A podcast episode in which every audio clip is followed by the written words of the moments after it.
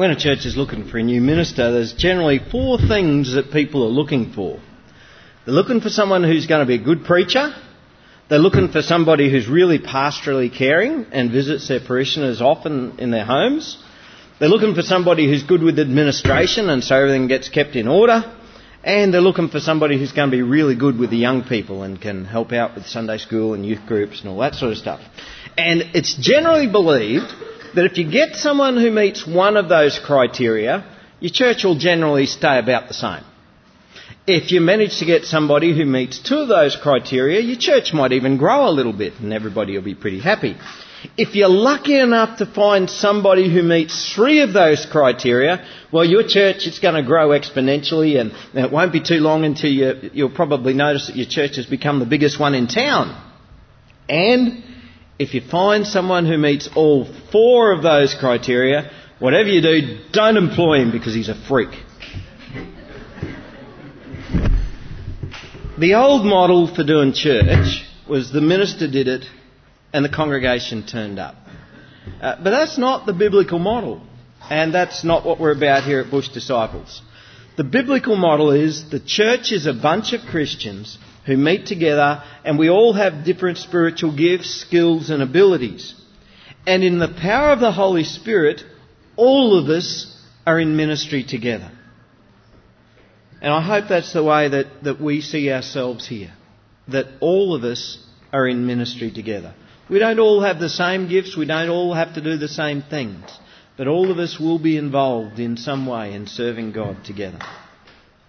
And I believe one of the biggest barriers to church growth is the continued dependence of the church on too few of its members. And this can happen either because the members of a church don't step up because they feel inadequate or, or, they feel unqualified, or some of us may just not want to do anything, or it can also be put back onto the leaders of that church. It can also happen when the leaders of the church aren't very giving in permission for other people to be doing stuff. And so the whole church doesn't become actively involved in ministry. One of the benefits of, of being a small church is you don't really have a lot of structure and organisation and you don't need to to have it ticking over. But as a church gets bigger and bigger, most churches will need to have more and more structure and more and more position recognition, if you like, for it to keep functioning. Now, I, I don't know how big that church in Jerusalem was when they appointed seven, seven additional church leaders to serve, but it must have been pretty big by that stage. We're told several times that the Lord added to their number daily. Who, who would love to see this church growing daily? Now, you, you know, if a church grows daily, a church doesn't have to be running for many days for it to get quite large, does it? Um, and we're actually told that uh, 3,000 were saved at Pentecost. In chapter 4, we hear that the number of those saved came to 5,000. Now, I don't know whether that was the new total, the new total of 5,000, or whether uh, it was an additional 5,000. Um, but the one thing is for sure, they, they said 5,000 men, so you have to add to that the women and children as well. And sorry, it wasn't even God. so I, I, we don't really know how big the church was. Certainly, it was in its thousands. Although a lot of those who had been saved may have been there for the, for the religious um, celebrations that had just been happening in Jerusalem, and they may have since gone home to, to other towns. But I think it'd still be safe to say that their number would have been in their thousands and possibly in the tens of thousands. And something that happens when a church gets large is people invariably separate out into their common groups. And that's something that can make a large church seem attractive to some people, but I believe it also has a negative aspect to it. So, for example, in a large church, young people will generally just hang out with the young people because there's enough people there to be able to have youth services, and so the young people don't go to the normal service, they just go to the youth service. And um, so they don't end up really mixing with the older folk. And some people find that really attractive because the older folk will be going, oh, Good, we don't have to put up with that loud, noisy music. And the young people go, oh, thank goodness we can have some decent music. And, and people separate out into their groups that they like to be in and, and people that are just like them. Now, that can be attractive to some people and it makes the church grow sometimes. But I also believe that there's something wonderful and something godly about when young people and old people get together. When the young people have a Bible study with older people. And the older people are able to share from their experience and their years of learning and from their acquired wisdom and yet, and the young people can share their youth and enthusiasm and their vigour and their excitement in Jesus, and that starts rubbing up on the old people. There's something wonderful when young people and old people get together. I think that's God, God's how, that's how God wants it to be. Likewise, in a bigger church, businessmen may tend to stick together. The farmers will just meet with the farmers. The young mothers tend to stick together. And we'll find, just as there are social classes out in the world, in our society, social classes end up forming within the church. Now, if we separated out into our social classes here, we'd be all just talking to ourselves.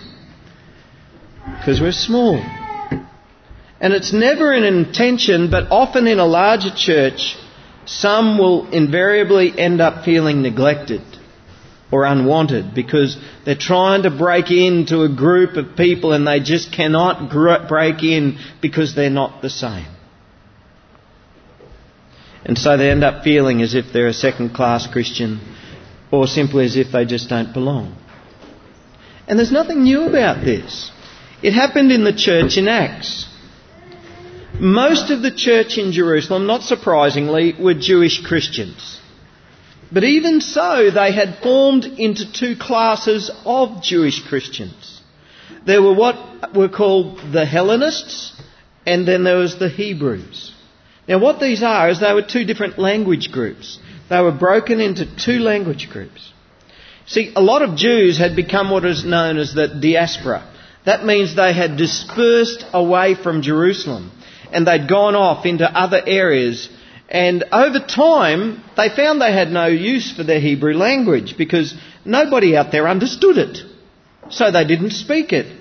In fact, when I learned Hebrew at Bible college, you'd think that I was trying to clear phlegm out of my throat for the couple of months that I was trying to. Hebrew just is not an easy language to learn. Uh, I was talking to some of the South Africans not so long ago. I don't know if it was Jacques or whether it might have been Adra, I'm not sure. And so, because it's got a lot of the guttural sounds in it, but some of the sounds that they use, which in Afrikaans, that I, I just can't make those sounds. I, I, I just can't do it. Um, and so, there were two groups of Jews. There was those who had left off the Hebrew and taken up the more universal language of Greek, and there was those who spoke Hebrew. And so when they got together as a church, they would gravitate into these two groups the Hebrew speaking and the Greek speaking. And that's fine, but not if it causes divisions. Now, we might even find a little bit of that here sometimes too.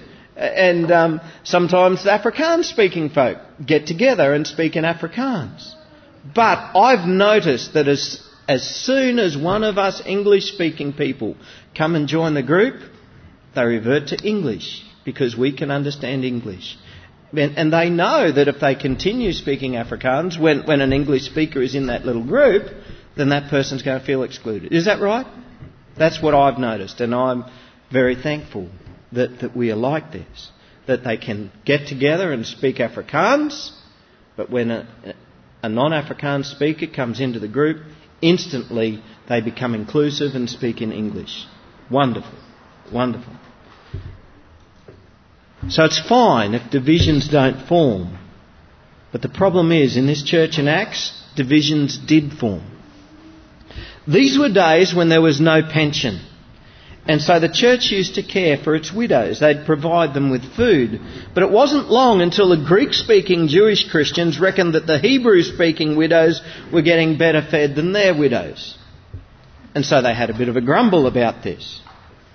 And so the twelve apostles came up with a cunning plan. Their role as apostles was to preach and pray. And so it wouldn't be right for them to take up all of their time overseeing the day to day running of the food bank. But obviously something needed to be done. Guess what? There were other people in the church who were perfectly capable of dealing with this issue. And, and so seven men were chosen as leaders to take care of this issue. And I'm going to say, and presumably other issues as well. So that's what this reading was about.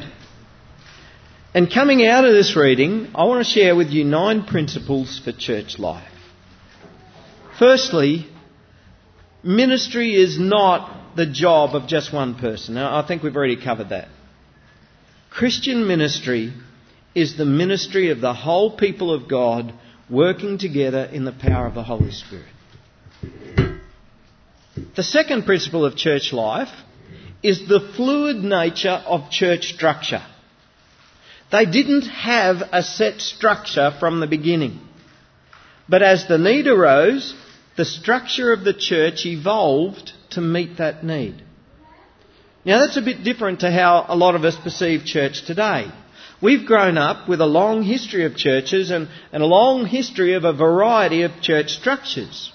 And it's very easy for us to come to the understanding that a certain structure is how all churches should be structured.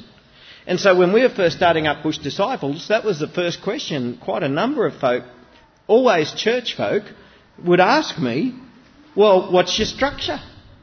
Who are you aligned with? What's the structure? How, how many elders are you going to have? Where are you going to have this? And they just set all of these, this enormous expectation of a structure in front of us and said, how is it? Are you at this structure or this structure? But the whole point of it is there was no set structure. Some of us may have firmly set in our mind that there should be no structure. But you know, as I read the New Testament, I find a church that does have structure, but it's also a church that evolves as it grows, and as needs and circumstances change, Different people are appointed to different positions as they are needed, not simply to have positions for the sake of having positions. The third principle I find is all ministry is spiritual in nature. Do you understand that? All ministry is spiritual in nature. You know, some of us may feel that our service, our ministry isn't valuable because it's, uh, it's very practical stuff. But I want you to understand all ministry is spiritual in nature. The person who bakes the scones for Smoko, that ministry is spiritual in nature. The person who goes and checks the toilets and flushes down the unflushed parcels that are left there at the end of the service. That's spiritual. That's a spiritual service. I'm seeing a few of you laughing at that. That's something that happens every Sunday. Now, the need that arose here could have been seen as an essentially a hands-on or administrative duty, but it had spiritual importance in God's plan. Now, because of this, any recognised positions of leadership within the church have a requirement of spiritual maturity. The apostles said to the church, they said, look, you pick out from among yourselves seven men of good repute, full of the Spirit, and full of wisdom. What they're doing is they're describing spiritual maturity. And anyone who we select for a position of leadership should be of good repute, be filled with the Spirit and be filled with wisdom. Churches get themselves into all sorts of troubles when they put, put somebody into leadership um, without taking those things into account. Um, when they put someone in, in leadership who, who, is not wise, or someone who is not of good repute, or someone who is not a spiritual person, not filled with the Holy Spirit. So, for example, the church might need a treasurer. Now, what's the first thing that a lot of us think? Okay, well, so and so's an accountant. He's going to be our treasurer. Well, that accountant might not, might not even believe in God. But I've seen accountants like that being the treasurers of churches. Some accountants may not be of good repute. Um, accountants, to be of good repute, that means you have to be thoroughly honest. And most accountants are actually trained to try and work around the truth in some way. Um, now, I'm not just picking on accountants, I could pick on anything. Uh, I know I dealt with a church once who um, had a building project. And so, of course, they, they had a retired builder in their congregation. Right, he's the one who's going to oversee and run our church building project. Guess what? I've talked to that fellow. He doesn't believe that Jesus even rose from the dead. And years later, they still haven't built their church. I wonder why. Leadership in the church should never be based solely on our physical skills and abilities. Leaders must be of good repute, full of the Spirit, and full of wisdom. Fifthly, according to these guidelines, the whole church decided together who were the suitable candidates. The selection criteria was set down by the apostles, right? This is what we're looking for. They have to be of good repute. They have to be full of the Spirit and full of wisdom. But it wasn't the apostles who chose them. It was the whole congregation. The whole, and why is that? Well, it's because the congregation knows. And the, and the Lord speaks through the whole church. So they were the ones who were to decide who best met those criteria. The sixth principle is church leadership is to be done in God's strength. They chose the seven men and said, Go your hardest, do your best. Is that what they did? No, that's not what they did. They chose the seven men, and then the apostles laid hands on them and they prayed for them. And in the Bible, when, when they lay hands on somebody and pray for them, what they're praying is for God to fill them with His strength and with His power. And so church leadership is to be carried out not because we're so good at it, but because God gives us strength. Our Sunday school teachers and helpers do it not in their own strength, but because God gives them strength. Um, a worship leader doesn't have to be the best singer in the world. A worship leader just has to have God giving them strength and helping them to lead. In fact, one of the best, worship leaders that I've ever heard cannot hold a note ever. Anne Harley, if any, any of you know Anne Harley, she's the most joyful, wonderful worship leader that I've ever met, and she cannot sing in tune. Does anyone disagree with that who knows her? No. No. Now, I hope that this gives some of you guys encouragement. Because, you know, you might feel sometimes, well, I don't know, well, Michael's there and he's talking about how this is the ministry of the whole people of God and I can't do anything. And so you're sort of thinking, well, I'm not, where would I fit in? Can't do this, I can't do that. But this is the whole point. We just have to be willing to make ourselves available. And God gives us the strength. And God gives us the ability to be able to serve Him in ways that we could have never dreamed. Seventh principle is discontent must be addressed. There was trouble brewing in that church in Acts, and, and if it was left unaddressed, then that church could have been split right down the middle. But when the need arose, the leadership saw a solution. They put more leadership in place to deal with it. And what happened? They dealt with this. Uh, this is strange. Like it all come out of this grumbling. All of this grumbling happened. But God tends to use things that we see as bad. He uses it for His good. True. We're told that the word grew and the church grew. Now that's a phrase that, that we're going to find several times as we work through this book of Acts. The word grew and the church grew. So that can be our eighth principle, if you like. When the word grew, the church grew. And that's what we have to do is we concentrate on the word. We don't have to concentrate on on on our own plans and, and humanistic ideas of, of ways of doing things and how can we become attractive to the world. We don't have to worry about that. We continue preaching the word. And we continue acting in the word of God. When the word grew, the church grew. When the word grew, the church grew. When the word grew, the church grew. And I just find that phrase right throughout the book of Acts just a wonderful thing to reflect on. And wouldn't it be wonderful if we could say that of this church? If when we look back after a, after a year, we go, hey, we all started getting excited about the Word of God, and, and look what's happened. The church has grown. And then a couple of years later, it was, a, well, even though the church had grown, it, it didn't stop there. We, we continued to get into the Word of God and, and we could see the way that the Word of God was changing our lives and so we went with that and the Word grew.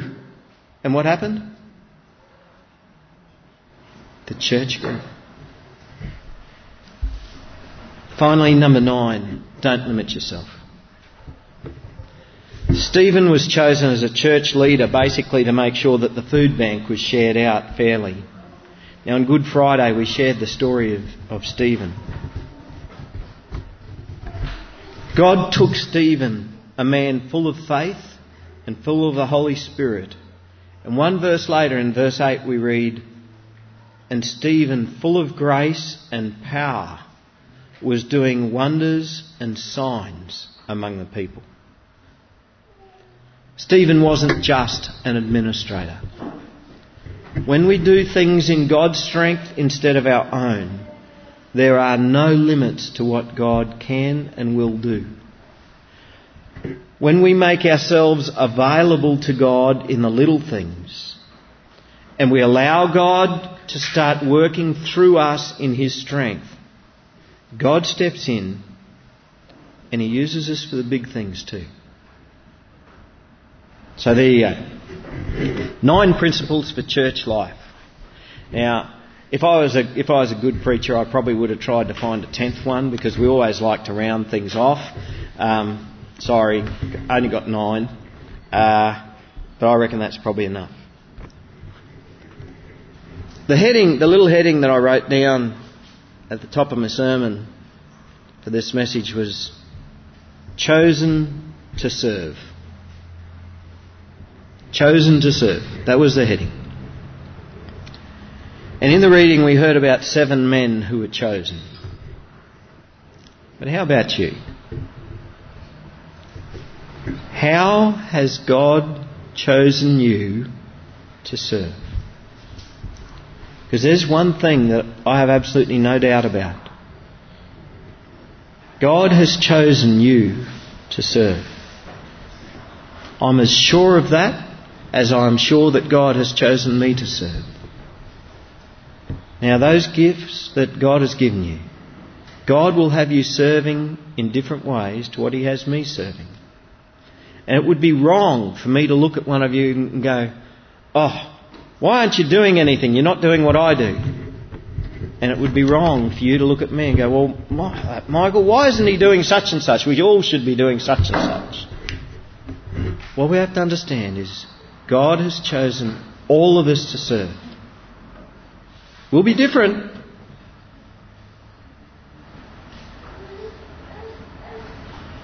Let's pray. God, how have you chosen me to serve?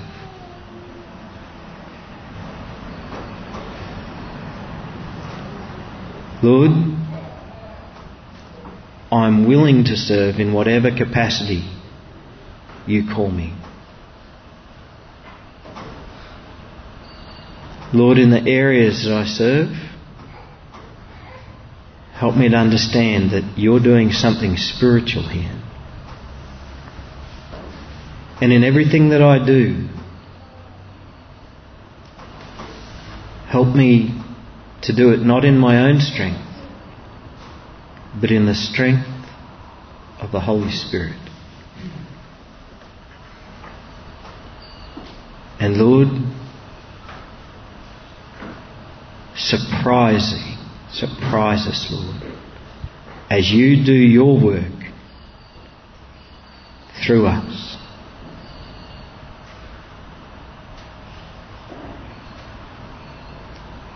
Lord, we read that when the, when the word grew, the church grew. Lord, help us to love your word. Help us to preach your word. Pray this in Jesus' name. Amen.